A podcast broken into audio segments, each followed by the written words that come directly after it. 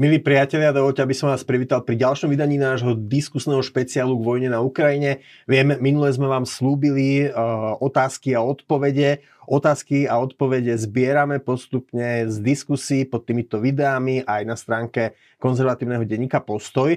Dnes sme sa ale rozhodli, že ešte tie otázky odpovede posunieme. Andrej, ano. vitaj. Uh, ty si prišiel teda s takou témou, aby sme to teda ešte predsunuli.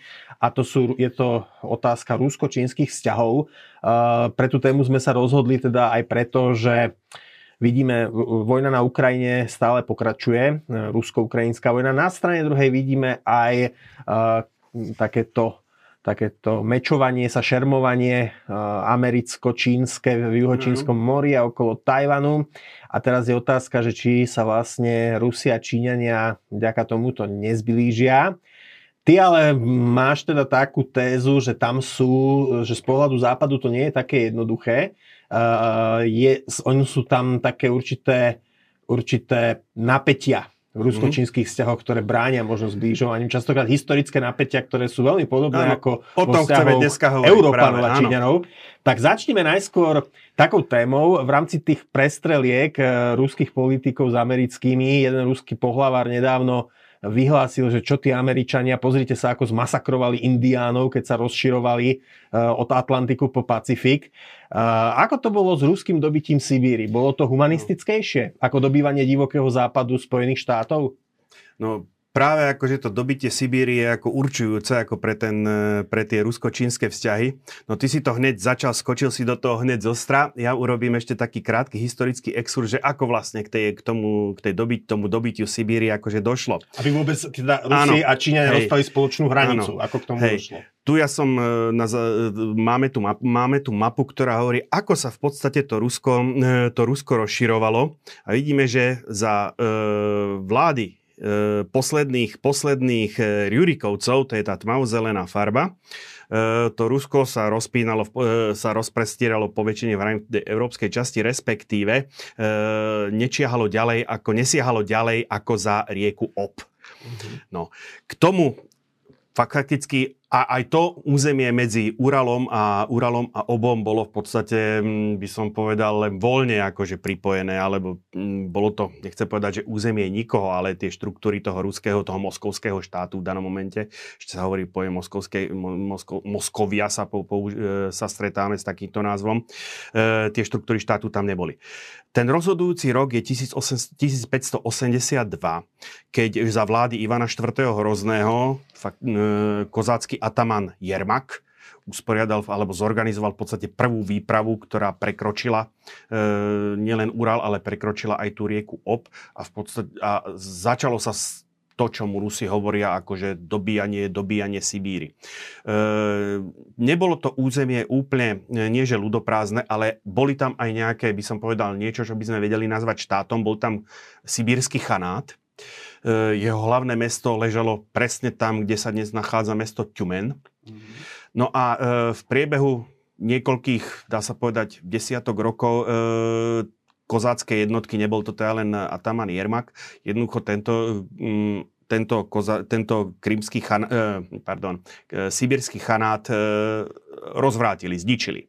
A to osvojovanie tej Sibíry v podstate pokračovalo ďalej. Pre ruských cárov e, to bola taká veľmi vhodná, by som povedal, príležitosť, ako e, by som povedal, užitočne využiť energiu tých kozákov, ktorí síce boli veľmi dobrí bojovníci, ale keď nemali ten boj, alebo keď nemali tú, tú vojnu, tak akože boli dosť ťažko zvládnutelní.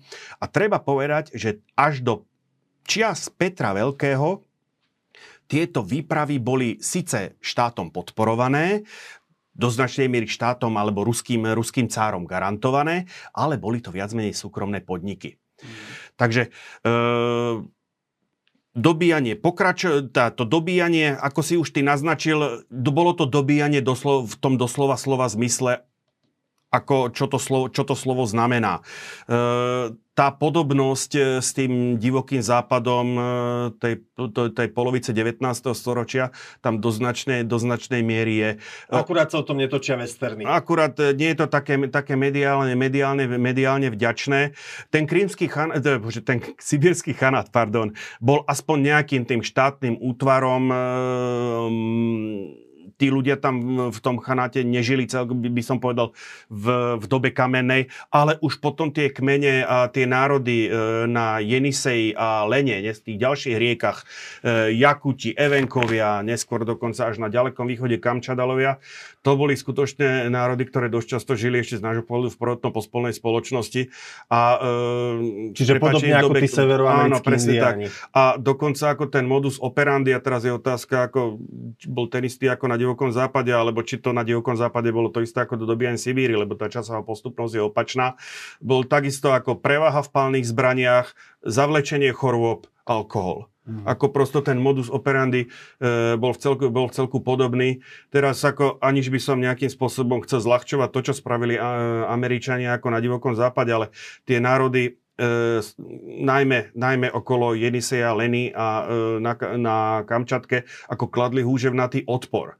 E, paradoxne tie národy, tie, e, tie, tie národy alebo kmene, ktoré, ktoré mali skôr submisívnejšie, ako ja neviem, Tuvíci, e, tí dopadli lepšie. Skutočne ako Čukčovia, Kamčadalovia a Jakuti, ktorí boli ako z tých najbojnejších kmeňov, tak ako ich počty boli zredukované prakticky na 20% pôvodného, pôvodného množstva. Len pre ilustráciu fakticky na východ od Obu, čo je teda ako kvázi tá Sibír, dnes žije cirka 20 miliónov Rusov, tie mhm. počty akože mm, trošku variujú, lebo je no, kvôli, kvôli veľkému odsťahovalectvu.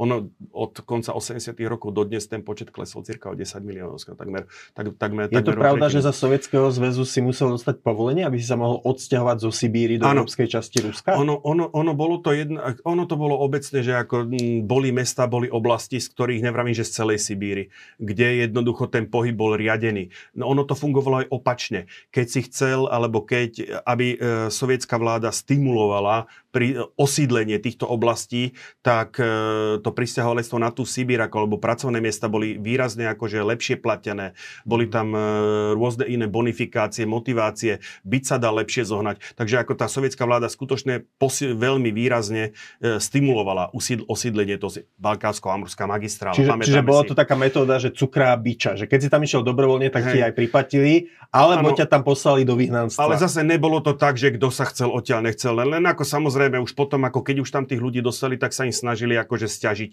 tú cestu späť, keby, keby, eh, keby, sa im, keby jednoducho ako kto, to pre toho, kto to nechcel.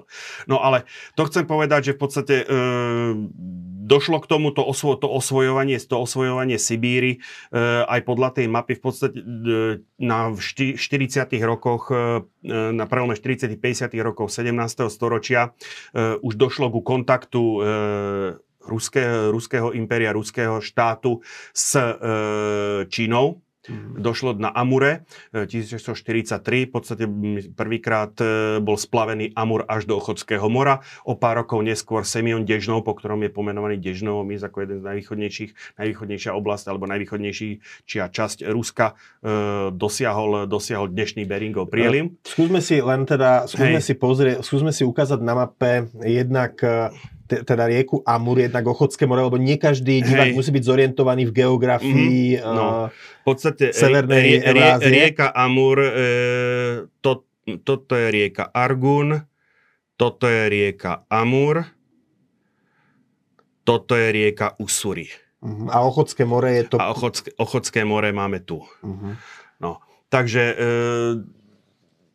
tieto, e, tým bol v podstate daný, akože by som povedal, ten kontakt tých dvoch veľkých ríší. E, v Číne vtedy akurát prebiehali e, niečo, nechcem povedať občianská vojna, ale v podstate obrovské mocenské presuny. Konč, e, dynastia Ming bola v hlbokom úpadku, naopak presadzovala sa dynastia Čching. Tu treba povedať, že dynastia Čching nie sú etnickí chanovia. To boli manžulovia. To, to je, áno, to je manžuská Môžeme dynastia. si zase ukázať manžusko. Hej, no, e, manžusko je v podstate, tuto, jak je, jak je vyšrafované toto územie, tak e, na druhej mape to možno bude vidno ešte lepšie, ale k tomu, k tomu prídeme. Je, je to skrátka, aby teda divák bol zorientovaný, je to um, územie na, juhu, na severovýchode dnešnej Číny. Áno, presne tak. No. A ten rozhodujúci rok, o ktorom hovoríme, je rok 1689, keď už to mhm. oprieme takto o letopočty, kedy e, bola vypravená na východ e, diplomatická misia. Vypravili ju vtedy, vtedy vládli cári Ivan V a jeho mladší brat e, Peter I. A jednoznačne mali za úlohu v podstate uzavrieť mier. Prečo uzavrieť mier? Došlo k, skutočne došlo k, k stretnutiu kozáckých vojsk aj čínskej armády. V roku 1680 e, čínsky, čínska, čínska dynastia stabilizovala, by som tak povedal, svoju, svoju moc. Cisár Khan si e, pevne ako ovládol Čínu a v podstate zintegroval to Manžusko, Manžusko s, e, tou, s tou veľkou Čínou. A e, došlo k tomu, že pri Albazine dvakrát po sebe ruské kozácké vojska utrpeli dosť vážnu, dosť vážnu porážku. Takže na to konto e, Peter, e, Ivan V a Peter I ako podstate chceli uzavrieť mier. Delegácia alebo misia e, prišla, jednali v meste Nerčinsk a v myslím, že to bolo v auguste 1689, skutočne táto dohoda podpísaná bola. Tá hranica išla o hodne severnejšie, ako ju poznáme dnes. A práve to je zdrojom tých problémov, ktoré, alebo tých takých zatiaľ nie je problémov, ale takého napätia pod povrchom, ktoré akože v tých rusko-čínskych vzťahoch e, ktoré bráni tomu, by som povedal, takému bezprostrednejšiemu zblíženiu. A čo práve my zo západu ako keby nevždy vidíme? Áno, Pres, presne tak. Takže keď to prevedieme na drobné, no, tak v podstate táto hrubá čiara, oranžová, to je práve e, hranica, ktorá bola dohodnutá v Nerčinsku. Tu je Nerčinsk. Tu je Albazín, kde sa odohrali tie strety medzi čínskym vojskom a e, kozáckými, kozáckými vojskami. Čiže tá hranica šla po rieke Argun, potom po rieke Šipka, po e, hrebení vrchu Stanovoj a ešte na záver na dolnom toku rieky, myslím, Urgun sa volá, a končila, hovorím, v tom Ochotskom mori. Toto je to územie, ktoré potom, ktoré to zostalo zaujímavé. Číne, áno. Uh-huh. E, pevnosť Albazien musela byť strhnutá na ruskej strane. E, Rusom sa ale podarilo vyjednať si obchodné práva, a tiež e, čínsky, e, čínsky, čínsky cisár sa zaviazal, že nebude v tomto území, na tomto území umiestňovať ako trvalé, trvalé posádky. Mm-hmm. Takže z toho potom zase to bol odrazový mostík potom pre, by som povedal, ruskú expanziu o, e, v, v polovici 19. storočia, kde už naopak Čching, dynastia Čching sa ocidla e, vo veľkej kríze a notabene v tomto období e, sa tá sa či, vtedajšia Čína a Číňania toto obdobie nazývajú doslova obdobím hamby, pretože tá Čína jednoducho bola slabým štátom, e, ponižovali ju ponižovali ju krajiny. V danom, v danom momente, zrovna v tomto období, e, to je obdobie tzv. opiových vojen, no. kde akože m, Veľká Británia takisto ako veľmi by som povedal nevyberá pravo, vďaka sile svojho lodstva akože veľmi efektívne e, tlačila na Čínu, lebo Čína bola, aj keď nie z hľadiska toho, aby ich obrala o územie, ako tie územia, ktoré brali Briti, brali ako dlhodobý prenájom, ako koncesiu, podobne Francúzsko. Nič menej, e, dôvod bol obchodný. Jednoducho Čína v danom momente slúžila ako zdroj luxusného tovaru čajom počnúť, s porcelánom končiac a tak ďalej. E, ten ruský, ruský zájem bol trošičku iný. Samozrejme, išlo tam aj o ten e, luxusný tovar, ale tam e, tým hnacím motorom e, tých ruských obchodných záujmov bol obchod s kožušinami. Mm-hmm. Takže...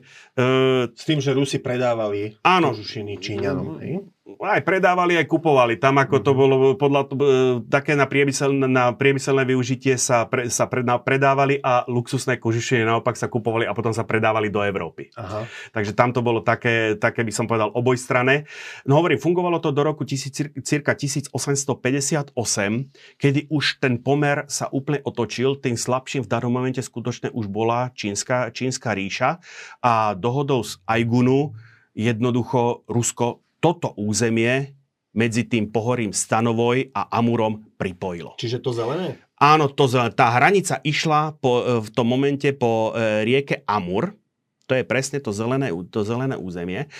Ale e, tá degradácia tej čínskej moci pokračovala. V roku 1860 o dva roky neskôr bol podpísaný tzv. Pekingský traktát, ktorým bolo pripojené aj toto červené územie. To je dnešný prímorský kraj, e, kde bol založený Vladivostok. A spolu s tým sa bolo, bola e, dohoda uzat, absol, obsahovala ešte jednu veľmi dôležitú klauzulu, že hrani, ako hovorím, hranica išla po riek Amur a Usuri. E, Argun, Amur a Usuri ale hranica nešla podľa tejto dohody stredom toku, ale išla po čínskom brehu. Čím Čína v podstate nemala žiadne práva e, využívať, e, využívať túto, e, tieto rieky. Mm-hmm. Ono sa na to zase, keďže e, aj to je práve aj ten rozdiel v tom vnímaní dobíjanie Sibíry, dobíjanie divokého západu, ono to bolo tak trošku, pánu Bohu, za chrbtom tieto udalosti neboli v centre diania a, a to aj z pohľadu Moskvy, takže e, takže tí Číňania akože dokázali tie hospodárske rieky využívať, e, či už na rybolov, či už na obchod a boli obdobia, keď to Rusi tolerovali a keď to Rusi netolerovali. Mm-hmm. No. A tento stav pretrval zase až do roku, dá sa povedať, 1898, zase sa vrátim k tej pôvodnej mape, pretože došlo e, tzv. dohoda z roku, tak, tak, druhá Ajgunská dohoda sa to tiež hovorí. E, možno ešte krok dozadu. Totižto, ako došlo k tej Ajgunskej dohode. Čína vtedy akurát bojovala v tých opiových vojnách. Británia, Británia dosť akože tam, tam došlo dokonca vydrancovaniu, vydrancovaniu letného cisárskeho paláca. A Čín, čínsky cisár sa obrátil o pomoc e, vo vojne s Angličanmi k Rusom.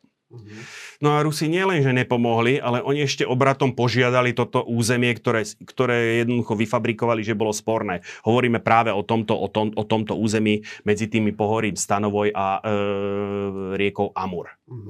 Takže a už potom akože to išlo raz na raz, e, prišli o to Primorie a v 1896 bola podpísaná tá druhá ajgúska, ajgúska dohoda, ktorou si oni zabezpečili táto čiara, prosím pekne, to je východočínska dráha, mm-hmm. ktorá spája Čitu a Vladivostok. Totižto Transsibírska magistrála, ktorá bola, ktorá bola stavaná e, začiatko, na konci 19. storočia, by musela ten Vladivostok, alebo ten Vladivostok dodnes takto obchádza. Mm-hmm. Takže Číňania, e, Rusi si v podstate vynegociovali skrátenie, Mm-hmm. Na územia, na tom štrafovanom území dokonca mali exteritoriálne práva. Mm-hmm. Čína tam nemala, nemala právo udržiavať vojenské posádky. A o dva roky neskôr, 1898, to je ešte tento malý cvíbik, mm-hmm. e, si vynútila prenájom vojenskej základne Port Arthur, e, obchodného prístavu Dalien, e, teda Dalný, Dalien, a e, k nemu odbočku východočínskej drahy tzv. južnomanžuská dráha. To je, ten, to je to druhé štrafované územie. Tento stav pretrval do roku 1905 do drastickej porážky Ruska v rusko-japonskej vojne. Vtedy sa hranica... Sa vlastne rozhodujúca bitka bojovalo práve o Port Arthur. E, áno, pr- prvá bitka v východočínskom mori bola, bola o, pre Port Arthur, e, pri, pred Port Arthurom. E, prvá tichomorská eskadra bola porazená, zatlačená do Port Arthuru. E, na to konto bola vypravená druhá tichomorská eskadra, ktorou bolo fakticky e, baltské loďstvo. Mm. Ale medzi tým Port Arthur padol, Paradoxne ako mm, admirál Togo mal e, veľkú zlosť na pozemnú armádu, lebo e, ten Port Arthur aj tú základňu dobila pozemná armáda ostrelovaním e, veľkokalibrovými delami. Nič menej admirál Togo si v podstate, by som povedal, prišiel na svoje, keď to poviem takto veľmi odľahčene, v bitke pri Cušime. Kde zničil vlastne kde, akože, kde tá, tá druhá tichomorská eskadar, ktorá bola fakticky baltským lodstvom, e, bola doslova do písmena zmetená z hladiny mora. To bolo akože úplne triumfálne víťazstvo víťazstvo a pre, pre, Nemce, pre Rusov to bola veľká katastrofa. Pre tých, ktorí vedia, pamä, vedia, čo je Veľká oktobrová socialistická revolúcia, krížnik Aurora. Mm-hmm. Tak krížnik Aurora sa tejto bitky zúčastnil, bol v nej poškodený a jed, ako jedna z mála ľudí sa zachránil tento krížnik tým, že sa nehal internovať na Filipínach. To ktoré boli ako, vtedy americké. Áno, ktoré boli vtedy pod americkým, eh, americkým protektorátom. No a teda uh, po, ruská porážka uh, v rusko-japonskej vojne zmenila aj tú situáciu na ďalekom východe medzi Ruskom a Čínou, že? Áno, presne tak. Uh, nič menej, tá hranica, tá hranica zostala v podstate na tom čínskom brehu tých riek, vrátila sa na ten Argun, Amur a Usuri Uh-huh. S tým, že ako Rusi stratili všetky, by som povedal, obchodné práva, tak došli ešte o, polovinu, o polovicu Sachalinu. Fakticky tá hra, tá, tá, mm, taká, pôvodne to mala byť fialová farba, označuje to, by som povedal, to najväčšiu územnú expanziu cárskeho Ruska v tom roku 1904, aj s tými koncesnými územiami, ktoré malo. No, e, paradox, potom prišlo pád cisárstva v v Číne, Číne 1911, áno, posledný cisár Phui. Uh, o pár rokov neskôr... To bol ten detský cisár, o ktorom Bertolucci spravil ten áno, známy film, že? Ale veľ, veľ, veľmi pekný, veľmi dobrý, cisár, mám veľmi rád ten film. A uh, v 1918 zase prišlo v revo, k revolúcii v Rusku, došlo k zmene, k zmene režimu.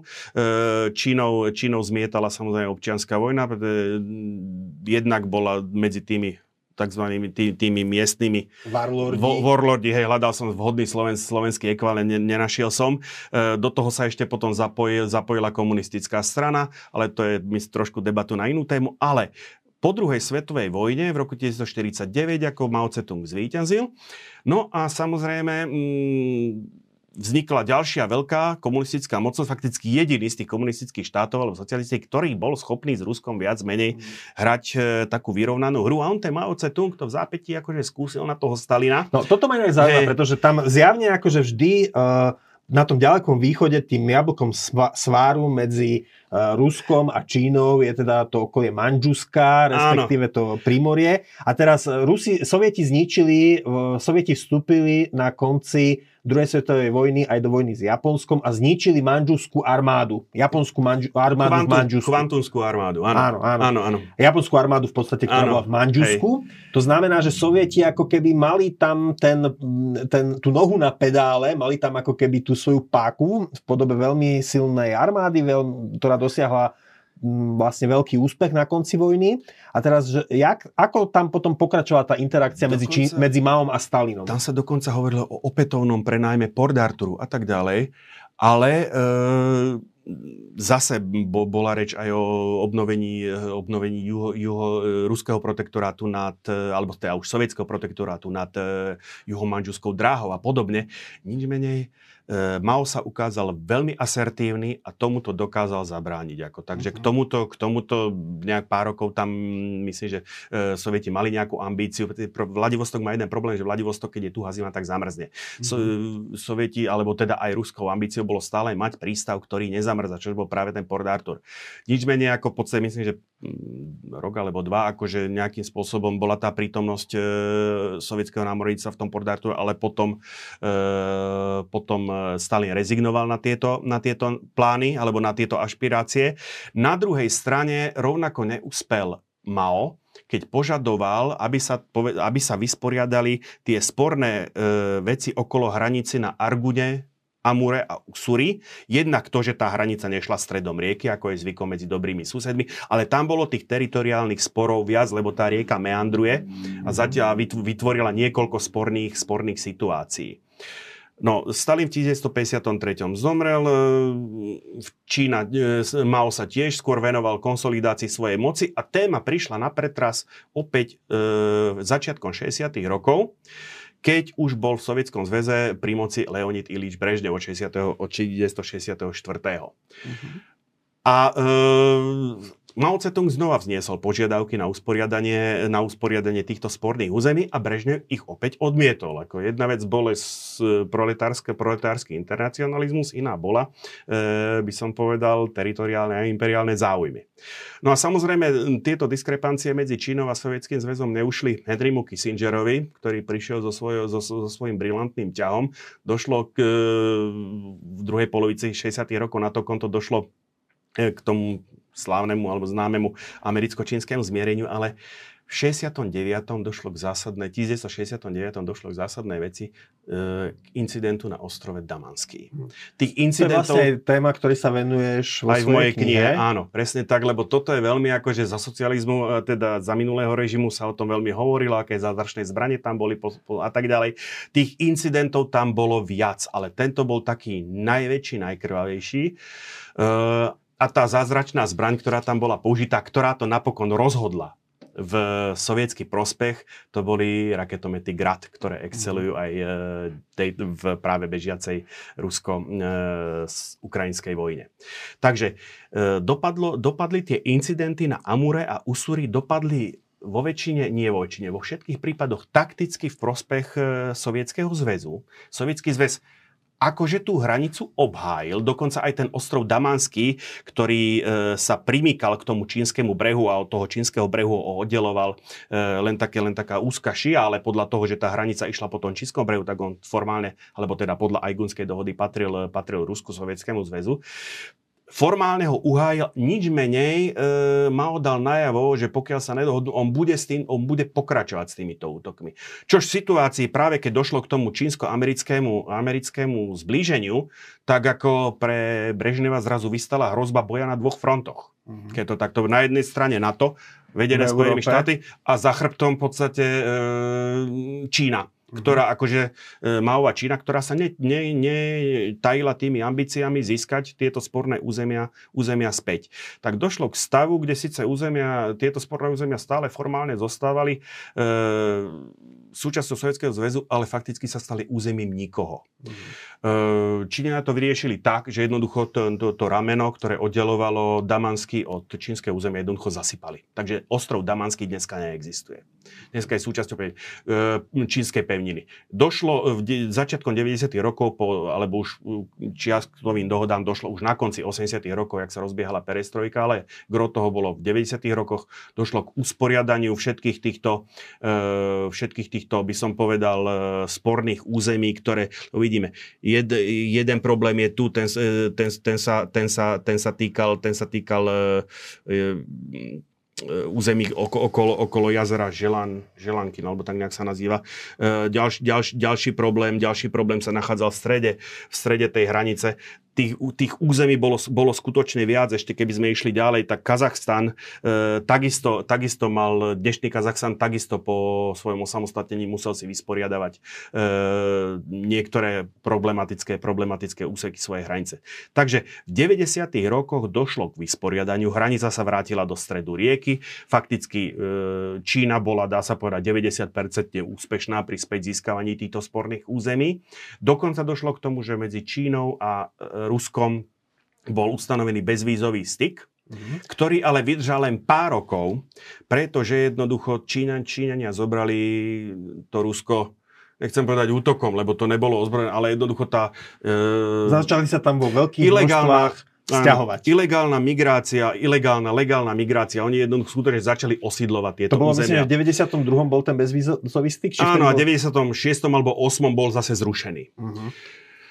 No a problém bol v tom, že e, prúdko, rastúca ruská, e, prúdko rastúca čínska ekonomika okrem iného potrebovala drevo. Uh-huh. Kde je drevo? Na Sibíri je drevo. Uh-huh. Takže ako čínske firmy jednoducho si začali e, prenajímať obrovské územia od ruských gubernátorov, a, e, od, o, ktorí zastupovali ruský štát tam, územia veľkosti našich okresov až krajov. Uh-huh. A e, to, čo tam hovorím, to, čo tam robili, to je, holorub je slabé slovo. Oni to jednoducho tam doslov, vyslovené akože vyholili. Ja som e, jeden čas som sa dostal k novinovému článku, dodnes ľutujem, som si ho neodložil v novinách Komersant, ktorý bol práve o tomto. Boli tam zrovnávané satelitné závery a to boli, to boli skutočne desivé, desivé rozlohy, ktoré ostali vyslovené akože čisté. Holé. Hej. Holé, ako vyslovené holé. No, e, to bolo obdobie, keď e, to sa obdobie ešte aj vlády, alebo teda m, obdobia, keď bol prezident, prezident Medvedev, boli tam nejaké koketérie, snaha m, usporiadať vzťahy aj so Západom. To bolo také obdobie, keď e, Pereza Riadka, pani Clintonová vymyslela, e, mhm. reštarty rusko, rusko-amerických vzťahov. Takže e, ruská vláda sa pokúsila zasiahnuť proti tomuto drancovaniu týchto nerastných zdrojov a ob, vývoz gulatiny chcela obmedziť. Mm-hmm. Výsledok bol ten, že Číňania akorát skúpili všetky pily a drevospracujúce, alebo teda väčšinu pil a drevospracujúcich závodov, akože pozdĺž celej, pozdĺž, pozdĺž tej hranici na Čiže Amura. Čiže napokon to bolo o tom, že hm, Číňania nedovážali z Ruska drevo, ale, rezivo. ale pr- priamo si ho spracovali. Hej, ale rezivo. Hej. Ešte na ruskom území. A problém, problém bol v tom, že skutočne tá kríza, ktorou prechádzalo to Rusko v tých 90. rokoch, sa prejavila na masívnom úbytku obyvateľov e, Sibíri. Ako som mm-hmm. povedal, ten po, dá sa povedať, že ten počet sa znížil behom od, za posledných 30 rokov o nejakých 10 miliónov. Ľudia sa už mohli odsťahovať do Moskvy alebo do Petrohradu zo Sibíry, Áno, že? tie sibírske výhody všetky zmizli a zrazu ten život tam bol ďaleko ťažší ako v tej európskej časti. Takže dneska hovoríme, že je tam asi 20, 20 miliónov Rusov, cirka 1,2 tých domorodcov, ktorí pozostávali. A koľko je tam Číňanov? No a to je správna otázka, pretože keď sa budeme baviť o oficiálnych štatistikách, tak sa budeme baviť o hodnotách desiatkách tisíc. Uh-huh. Čož je dokopy nič. Ale ako vo chvíli, keď sa začneme baviť o neoficiálnych číslach, tak e, bavíme sa o hodnote 2 milióny v tejto chvíli. Na západe tá debata o Číňanoch na Sibíri mm. naberá také rôzne, rôzne nádeje, sú, alebo možno obavy, alebo aj šance na rusko-západné zblíženie. Mnohí hovoria, že no tak ako ten, tá populačná dynamika, tá demografia smeruje k tomu, že proste tá Sibír padne Číňanom do rúk ako hnilá hruška, lebo to proste zaludňa a preľudňa. Na to, sú, na to sú proste také názory, že to je hlúposť, lebo Číňania to aj nepotrebujú to územie anektovať, pretože aj tak im tam už všetko patrí. Áno, aj nie. No a aký, aký je tvoj názor na to? Hej. E, k zlomu došlo v roku 2014. To je zákon 473 F3 mám to, alebo F5. E, práve po e, udalostiach, ktoré smerovali k rusko-západnej roztržke, fakticky k, prvém, k prvej invázii na Ukrajinu, ako k otrhnutiu Krymu a e, tej časti Donbasu. No a vtedy akože padli všetky, e, keďže vzťahy so Západom sa pokazili, alebo teda boli pokazené v dôsledku tej intervencie na Ukrajinu, tak Putin sa samozrejme otočil smerom e, k Číne, kde hľadal hľadal spojencov a týmto zákonom fakticky padli všetky obmedzenia, ktoré boli na e, prítomnosť čínskych firiem na zamestnávanie čínskych robot. Takže čínske firmy dneska fakticky nemusia platiť ako dane v Rusku, platia, daň, platia e, dane u seba. E, nie, sú prakticky žiadne obmedzenia na to, aby e, privádzali tam svojich zamestnancov, pretože tí Rusi odtiaľ odchádzajú a okrem iného aj samotný, a teraz nech to neznie akože pejoratívne, aj samotná, aj samotná ruská tlač alebo ruské zdroje hovoria jednoducho, tí čínsky pracovníci sú výkonnejší, menej kradnú a menej pijú. Takže a to, to, toto má aj takú zaujímavú demografickú ano. dohru v tom zmysle, že v Čína má samozrejme kvôli politike jedného dieťaťa, ktorú dlhé 10 ročia praktizovali, ano. tak má veľkú nerovnováhu v počte mužov a žien. A teraz uh, hovorí sa teda o tom, že čínsky muži si vyložene chodia na Sibír a hľadať ruské manželky. A častokrát ako sú aj úspešní, lebo ten čínsky muž e, možno nemá taký problém s vodkou, o, ako ten... Hej, vedia im, vedia im proste e, dať lepšiu perspektívu než tí ruskí muži. To je, to, je, to je tiež jedna z tých zložie, to je tiež by som povedal jeden z tých aspektov. A dá sa povedať, to, to napätie e, nechcem povedať, že rastie, ale on sa tak periodicky prejavuje, občas, občas dojde k, nejak, k nejakým zatiaľ len násilnostiam lokálneho významu, lebo oni samozrejme, tí Rusi to vidia, im sa to odohrá, odohráva pred očami, že fakticky tí Číňania v tejto chvíli tú Sibír. A najmä, najmä bavíme sa zase o tom území, ktoré ako e, tej Číne pripadlo, ktoré prilieha k tomu Amuru a k tej Usuri, teda to, čo získali, by som povedal, tými nanútenými dohodami e, s Aigunu a tým nanúteným pekingským traktátom štátom to je, a Číňania nikdy, akože keď e, človek číta materiály o tomto v angličtine čínskej a provenencii, nikdy nezabudnú zvorene, že to boli nanútené dohody, že to neboli no, rovnoprávne a sa ťa chcem spýtať, lebo ako keď mm-hmm. chceme pochopiť Číňanov, tak v ich psychike dodnes zohráva veľkú úlohu a komunistická strana Číny to ano. aj teda zúrodňuje tento pocit, pocit storočia poníženia, ano. kedy v 19. storočí európske krajiny im nanútili proste nerovné mhm. zmluvy. Mm-hmm. A teraz samozrejme, že to sa netýka len uh, krajín ako Veľká Británia alebo Francúzsko, hovorili sme o opiových vojnách, uh, ho, môžeme hovoriť o Hongkongu a tak, ale teda Číňan, je, týka sa to aj teda tej oblasti e, na juh od rieky Amúr, kde je dnes Vladivostok. A teraz vieme, že Číňania... To je na, vý, na, na východ od Usury, tak. Tak, na východ od Usury. A, a teraz Číňania vieme, že strašne naliehajú na to, aj v tom teda mm-hmm. kultivujú svoju populáciu, že Tajván sa musí znovu vrátiť do Číny, nesmie sa osamostatniť. E, do akej miery Čína masíruje svoju populáciu aj v tom zmysle, že by sa mali vrátiť aj tie územia, ktoré dnes patria Rusku a boli zobraté v rámci tých nerovných zmluv, o ktorých sme aj tuto hovorili, Číne počas 19. No, storočia. Ja som bol pred nejakým časom, som sa dostal do Číny, bol som v Šangajskom, Šangajskom múzeu a mal som teda, mm, sprevádzal ma človek, ktorý mi robil, ktorý, ktorý e, bol etnický Číňan, vedel, vedel a dokonca aj po slovensky, takže prišli sme do miestnosti, kde bola zrovna takáto mapa a toto územie bolo tak špeciálne vyštrafované. Nič menej, všade boli anglické titulky, ale tu neboli. Mm-hmm. Tak som sa to, že čo to tam je napísané, že a toto územie, o ktorom práve hovoríme, bolo na tej mape v tom Šangajskom múzeu označené ako územie dočasne okupované Ruskom. Mm. Alebo územie dočasne obsadené Ruskom. Neviem, ako, či mám tu môjmu e, človeku, ktorý ma sprevádzal, verí vo všetkom, ale povedal, že a do tejto miestnosti akože sa ruské delegácie nevodia. Mm. Takže...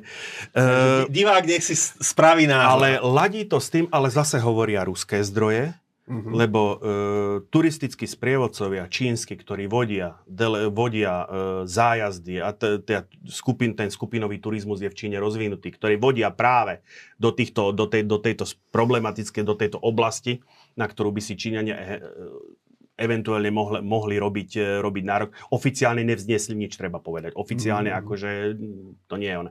Ale e, objavil som v ruskej tlači, kde sa skutočne stiažujú na to, že práve, že aj títo e, sprievodcovia čínsky, ako tí turistickí gajdi, tiež hovoria, že toto je územie, ktoré dočasne drží Rusko. No, ja by som ti teraz hey. možno protirečil, lebo tak aj na ma- maďarskom internete nájdeme mm-hmm. všelijaké uh, také šovinistické web stránky, kde sa sl- slovenské mesta uh, sú Áno. označované ako je Požoň, mm-hmm. uh, currently under Slovak occupation, hej, že práve teraz pod slovenskou okupáciou. Tak... Čiže môže to byť len taká Uh, len, len nejaký proste taký uh, pocit časti Vieš. populácie, časti krivdy, ale druhá vec je, je politika. Keď, sa, ja keby, som, keby, si, keď si, keby sa na svet pokusil pozrieť očami Xi Jinpinga, no tak uh, čínskeho prezidenta, no tak on môže oželieť tieto malé územia a ich ich doslovnú kontrolu, to, že by ich Čína dostala pod doslovnú kontrolu, keď celé Rusko so svojimi no. surovinami uh, môže byť príveskom Číny, Isté, surovinovým príveskom. Kým Čína, kým Čína nebude mať vysporiadaný vzťah s Tajvanom,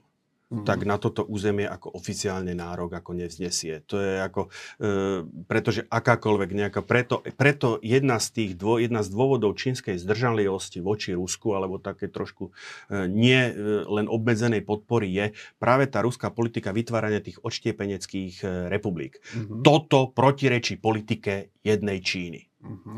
Takže ďalšia vec, veľmi dôležitá. Čínska spoločnosť je poviem to, skúsim to nejak zrozumiteľne sformulovať, je spoločnosťou, alebo nie spoločnosťou, civilizáciou. Čínska civilizácia je civilizáciou proti, po, pri porovnaní s našou západnou s, menším, s menšou časovou preferenciou. Netrvajú tak na tom, že všetko musí byť hneď. Áno, že oni rozmýšľajú v staročiach. Hey, on v podstate Xi Jinping, aspoň zať, a tí čínsky vodcovia sa netvária, že oni musia byť tí, ktorí...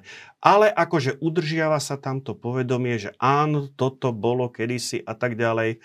Momentálne je to takto. E, preto ešte raz hovorím, kým e, momentálne pre toho Xi Jinpinga nie je výhodné jednoducho e, nejakým spôsobom hrotiť e, ten vzťah e, s tým Ruskom a aj ruské po tom roku 2014 e, v, tom, v tej ruskej tlači nie je problém nájsť nejaké alarmistické články aj v oficiálnej tlači, ako takže evidentne to muselo prejsť cez, cez, nejak, cez nejaké e, oficiálne, poloficiálne e, schválenie, že tie články sa tam objavia, ktoré varujú pred tým obrovským nárastom e, čínskej populácie v týchto oblastiach, keď to pôjde takto ďalej, kde v podstate myslím, že štatisticky to nejak vychádza každý čo 10 rokov to minus 2 milióny Rusov, ale plus, 2, plus, e, plus milión, plus 3 čtvrte milióna milión Číňanov. Zhruba, zhruba takto nejako e, sú tie, ale to hovorím, to sú štatistiky na základe, na základe len neoficiálnych údajov. E, niekde, som, niekde, som, niekde som videl, že e, údaje, že za pol roka e, prekročí rusko-čínsku hranicu v tejto oblasti 180 až 200 tisíc Číňanov, z nich polovica tam e, ostane dlhšie ako 2-3 roky. Mm. A z tej polovice, polovica sa nevráti vôbec, alebo ostanú tam, ostanú tam natrvalo. A, no. Ale to chcem povedať, že e, jak si povedal, on v tejto chvíli nie je preferenciou na čínskej strane, aby nejakým spôsobom hrotila tento spor. Gor, teraz sa vrátim k našej predchádzajúcej relácii, ja sa vždy rád vraciam k tomu no, valdajskému klubu, mm-hmm. že a mne sa to javí, ako keby ten City Ping voči tomu voči tomu Rusku uplatňoval tú, tú stratégiu, že mávame sa a usmievame. Takže po tom roku 2014 aj ruská oficiálna politika je, že sa nič nedeje, aj čínska oficiálna politika je, že sa nič nedeje. Ale pod povrchom, alebo aj na tej ruskej strane, aj na tej čínskej strane e, sú tie sily, alebo sú tie prúdy, o ktorých, o ktoré sme tu, ktoré sme, ktorými sme tu trošku špekulovali. Dobre. Ja by som možno Dobre. ešte ja som nedávno som videl e, také videjko v jedne, jednom našom denníku, ktoré vzýšlo z stretnutia e, ruských opozičných politikov v Prahe, kde ako to Rusko bolo rozparcelované na nejakých 35 častí. Ako a s veľkým plezírom to bolo dané, že takto to, to, že takto to dopadne. No ja by som bol akože veľmi, jednak akože rozparcelovať Rusko, rozparcelovať Rusko na 35 častí s tým, že e, aj územia, ktoré boli e, osídlené, ktoré sú etnicky osídlené, osídlené Rusmi a sú homogénne osídlené, tak aj tie boli porozparcelovávané na tieto mape, tak to by som povedal, to je, to je nezmysel. Ako. Mm-hmm. Ale e, tá, hrozba, tá hrozba tej dezintegrácie Ruska tu skutočne ako je a práve akože môže to, môže to vzísť z tejto oblasti. Je, ďalší, také, ďalší taký nevralgický bod môže byť to Južné Rusko, Tatarstan, e, na Krym, e, Kaukaská oblasť. Kde, no a je, to sú dneska hej, ľudia, to sú dneska oblasti, kde sa kde sa verbujú vojaci pre ukrajinskú vojnu, lebo ľudia sú tam relatívne chudobnejší než eh, v to, mestských to centrách je aj na, To je aj na Sibíri, ako však vieme, že v podstate pri, pri Kieve boli nasadené jednotky, ktoré pozostávali z Buriatov. No a prečo Čož... by Buriati, keď teraz sa hrnú do ruskej armády, eh, aby bojovali na Ukrajine, prečo by rozbíjali Rusko?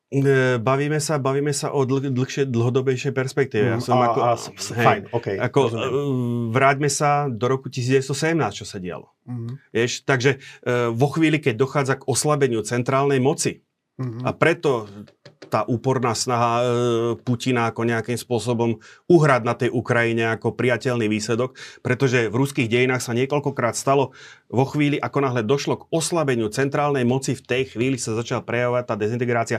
Sibír už raz bola nezávislá. Mm. Akože v 1917 bola vyhlásená, bola vyhlásená Sibírska ľudová, Východosibírska ľudová republika. Mm. Takže... Tá e, trvala koľko? To trvalo pár mesiacov a po, pomerne rýchlo sa Sovietom podarilo ovládnuť jej orgány. Ako, ja, s víťazstvom občianskej vojne skončila aj táto republika, dá sa mm-hmm. povedať. Takže, e, ale hovorím, vždy je to, je, momentálne to Rusko, skutočne tie reči, ktoré sú, akože, alebo tie obavy, e, môžu mať e, racionálne jadro a ja by som bol veľmi opatrný e, voči tým, ktorí akože na toto vsádzajú a z tohoto sa tešia.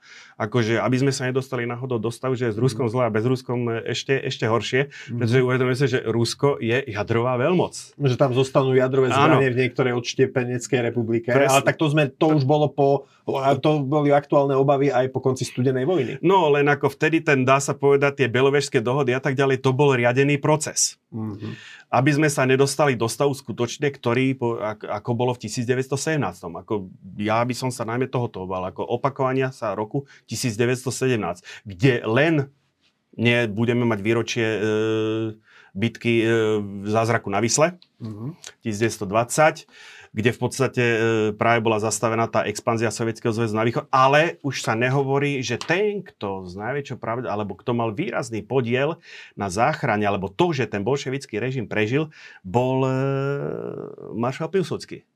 Pretože v tej kritickej chvíli, keď ako aj Československé legie s Kolčakom a tak ďalej, Judenič, e, Judenič a Wrangler e, z juhu, e, na severe takisto e, boli intervenčné armády, vtedy v podstate ten, ten režim e, bolševický, by som povedal, bol najzraniteľnejší. Bol, bol najzraniteľnejší, tak vtedy Pilsudský povedal, to není môj problém, pretože Pilsudský si vyhodnotil, že s bolševikmi sa bude lepšie vyjednávať, ako keby sa tam vrátili k moci tí bieli, ktorí hlásali tú integritu toho Ruska. Aj s Polskom. Aj s Polskom a Ukrajinou. Takisto, mm-hmm. však na to potom, ako to ukrajinské Dobre. hnutie akože doplat. Takže toto je len ako také zasadenie, do, by som povedal, do tých širších historických súvislostí, že áno, tá, tá dezintegrácia Ruska v prípade fatálneho neúspechu uh, alebo fatálnej by som povedal, prehry na Ukrajine momentálne, pokiaľ, pokiaľ, nedokáže, pokiaľ nedokáže ako Putin to politické vedenie obhajiť, ten výsledok tej vojny môže skutočne priviesť k hrozbe dezinkreditácie. Mm. Nie je taký brutálny spôsob, ako bol na tom videu, ale ako stať sa to môže. A rozhodne by som z toho radosť nemal. Dobre, týmto sme to ukončili. Mm-hmm. Andrej, ja ti ďakujem, že, že si dnes prišiel. Milí diváci, ďakujem aj vám, že ste si nás dnes zapli. Opäť e, pripomínam, Andrej Žarovský nedávno vydal knihu Ruské storočie vojen. Môžete si ho objednať, môžete si ho objednať so zľavou, link bude pod týmto videom na YouTube alebo aj teda v texte na, na postoji.